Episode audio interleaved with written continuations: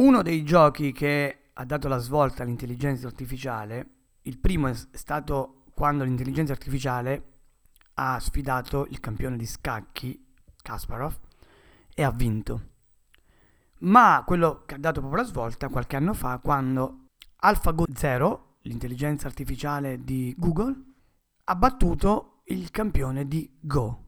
E significa che in meno di un mese l'intelligenza artificiale è diventata il giocatore più forte di tutta la storia del, di quel gioco, riuscendo da sola a uh, superare millenni di storia di questo gioco strategico.